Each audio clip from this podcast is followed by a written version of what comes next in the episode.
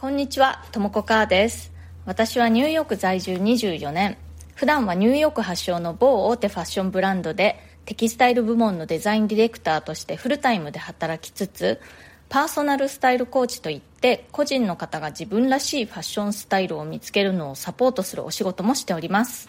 このチャンネル、ニューヨーク人生劇場では人種のるつぼ何でもありのニューヨークで私が働いて暮らして経験したことや日々の生活の中であったちょっと面白いことや気づきなどをシェアしていきます。ニューヨークの自由でポジティブな空気感がお伝えできたらいいなと思ってやっております。それでは今日もよろしくお願いします。いやー師走ですね。私のアメリカの方の家族というかまあ私の夫がアメリカ人なんですけれども夫の方の家族はクリスマスにプレゼントを交換し合うんですね。だからクリスマスプレゼントをね、いろいろとたくさん用意しなくちゃいけないんですよ。アメリカ人ってすごくクリスマスプレゼントを大切にしているというか、あの、プレゼントしなくちゃいけないみたいな感じがあるんですよ。まあ、もちろんね、親しい家族とか友人とかに心からの贈り物をするっていうこともありますけれども、そうじゃない場合でもですね、まあ、義理プレゼントみたいな感じで、結構プレゼントをばらまくっていう感じがあります。私は子供がいないんですけれども、お子さんのいる方なんかは、その子供さんの学校の先生にクリスマスプレゼントを渡したりね、まあ、そういうのも結構普通のことです。アメリカ人ってすごくこう、合理的なようでいて、そういう義理クリスマスプレゼントみたいなのはね、無視することができない人たちなんですよ。多分そういう義理プレゼントって、もらった方も正直結構困るものだと思うんですよ。だからリギフトなんていう言葉も生まれるぐらいで、そうもらったプレゼントをね、そのまま使うんじゃなくて、そのまま次の年に自分が誰かにあげるプレゼントに流用するみたいなこともやってる人もいるみたいで、本当そんなの失礼ですよね。こういう義理プレゼントの習慣はもうなくなってほしいなって思うんですけれども、えー、まあ話を元に戻しますと、私今年まだクリスマスプレゼント選びがまだ終わってなくて、早くしないとなと思ってるんですよ。というのもクリスマスの時期になると、そうやってね、もう全米の人たちがプレゼントを大量に送り合うので、通常だったら翌日配送だったりとか、あとはまあ2、3日で届くようなものでも、かなり時間がかかってしまったりすることがあるんですね。だからクリスマスの日までにちゃんとプレゼントが相手のところに届くためには結構前もってオンラインで買って送っておく必要があったりします。でクリスマスに限らずなんですけれどもプレゼント選びをするときに私が気をつけていることがあってそれは自分の土俵で勝負するっていうことです。勝負っていうと変ですけれども要は自分の詳しいもの自分の得意分野の中でプレゼントを選ぶっていうことです。これね、よくこの逆をやってしまう人がいるんですよ。例えば、え贈り物をする相手の人がね、お料理がすごく好きだとします。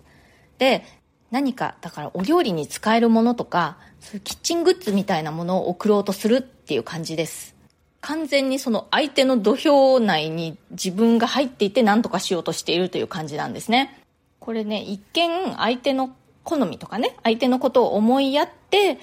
良かれと思ってやっていることだと思うんですけれども、これがね、すごく失敗しやすいんですよ。なぜかというと、なんかこの例の場合で言いますと、相手の方はすごくお料理が好きということは、そういうキッチングッズとかお料理関係のものに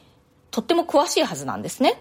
とっても詳しいだろうし、多分ね、とてもこだわりを持っていると思うんですね。だからそこできなりそんなにね、あんまり詳しくない人が、ちょっと調べてね、まあレビューとか見てとか、なるべくいいものを選ぼうとして選んだとしても、本当に満足してもらえるものを選ぶことができる可能性って結構低いと思うんですね。それよりも自分の得意とする分野の中で、その相手の方が何か好きそうなものとか喜んでもらえそうなものって何かなって選んだ方がいいプレゼントが選べると思うんです。だから私の場合だったら、まあ、ファッション関係に詳しいので、ファッショングッズとか、ファッション小物とか、そんな感じのものを選ぶようにしてます。だから、たとえ相手の方がスポーツ好きだとかね、例えばですよ、アウトドア好きだとか、まあ、編み物好きでも、まあ、何でもいいんですけれども、とにかく私があんまり詳しくない分野のことが好きな方だとします。そういう場合にもね、無理にその分野の中に立ち入っていかないように、なるべくこう自分の得意分野の中から選ぶようにしています。これね、あの逆の立場でもよく経験するんですけれども、私がやっぱりファッションの仕事をしていたりして、ファッションが好きなので、ファッショングッズを私に送ってくださる方が、まあ結構いるんですけれども、それがね、いただいておいて何なんですけど、なかなか難しいんですね。やっぱり好きな分、あの、こだわりがありますし、なかなかその急にね、いただいたものをそんな気に入るっていうの難しいわけです。同じような感じでね、私がこう、日本人じゃないですか。だからまあ、喜んでもらおうと思ってだと思うんですけれども、日本のものだったり、日本風のものだったりするものをね、いただいたりするんですけれども、それがかなり微妙なんですよね。想像していただけるとちょっとわかるかなと思いますけれども、それよりは、ね、私の土俵であるファッションだとか、まあ、日本だとか、そういうところから選ぼうと頑張ってもらうよりも、その方の得意分野で何か私の知らないようなものを、まあ、私が自分では選べないようなものを選んでもらえるとより嬉しいのかなと思うんですね。どうでしょうか？なるべく自分の土俵で自分の詳しい分野でプレゼントを選ぶっていうことを心がけるといいのかなと思います。今日もまたいただいたコメントご紹介させていただきますね。宮下直也さん、宮珍さんからのコメントで、朝方生活が燃えてはやされている世の中だけどという回にコメントくださいました。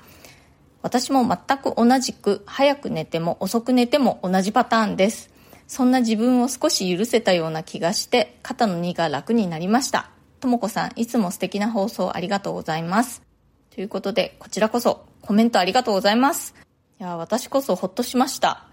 あの、早く寝ても遅く寝ても起きる時間が変わらないっていう不思議な現象がね、起きるんですけれども、それ周りに言ってもね、あんまり理解してもらえないんですよ。だから、こうやってお仲間がいるとね、ちょっと心強いですね。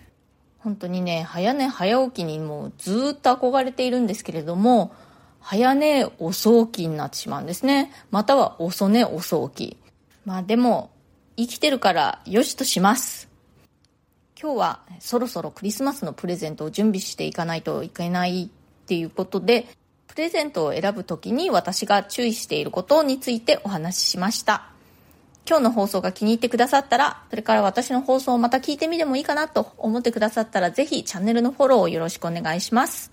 それから質問やリクエスト、相談なども受け付けていますので、コメント欄からか、または私のプロフィールのところに質問できるリンクを貼ってますので、匿名でも OK ですので、ぜひ送ってください。ニューヨークのことやファッションのこと、海外で働くこと、海外で暮らすこと、キャリアチェンジのこと、その他人生一般、まあ、人生劇場ですのでね、まあ、何でも聞いてみてください。私にお答えできることであればお答えいたしますし、お答えできないことは、まあごめんなさい。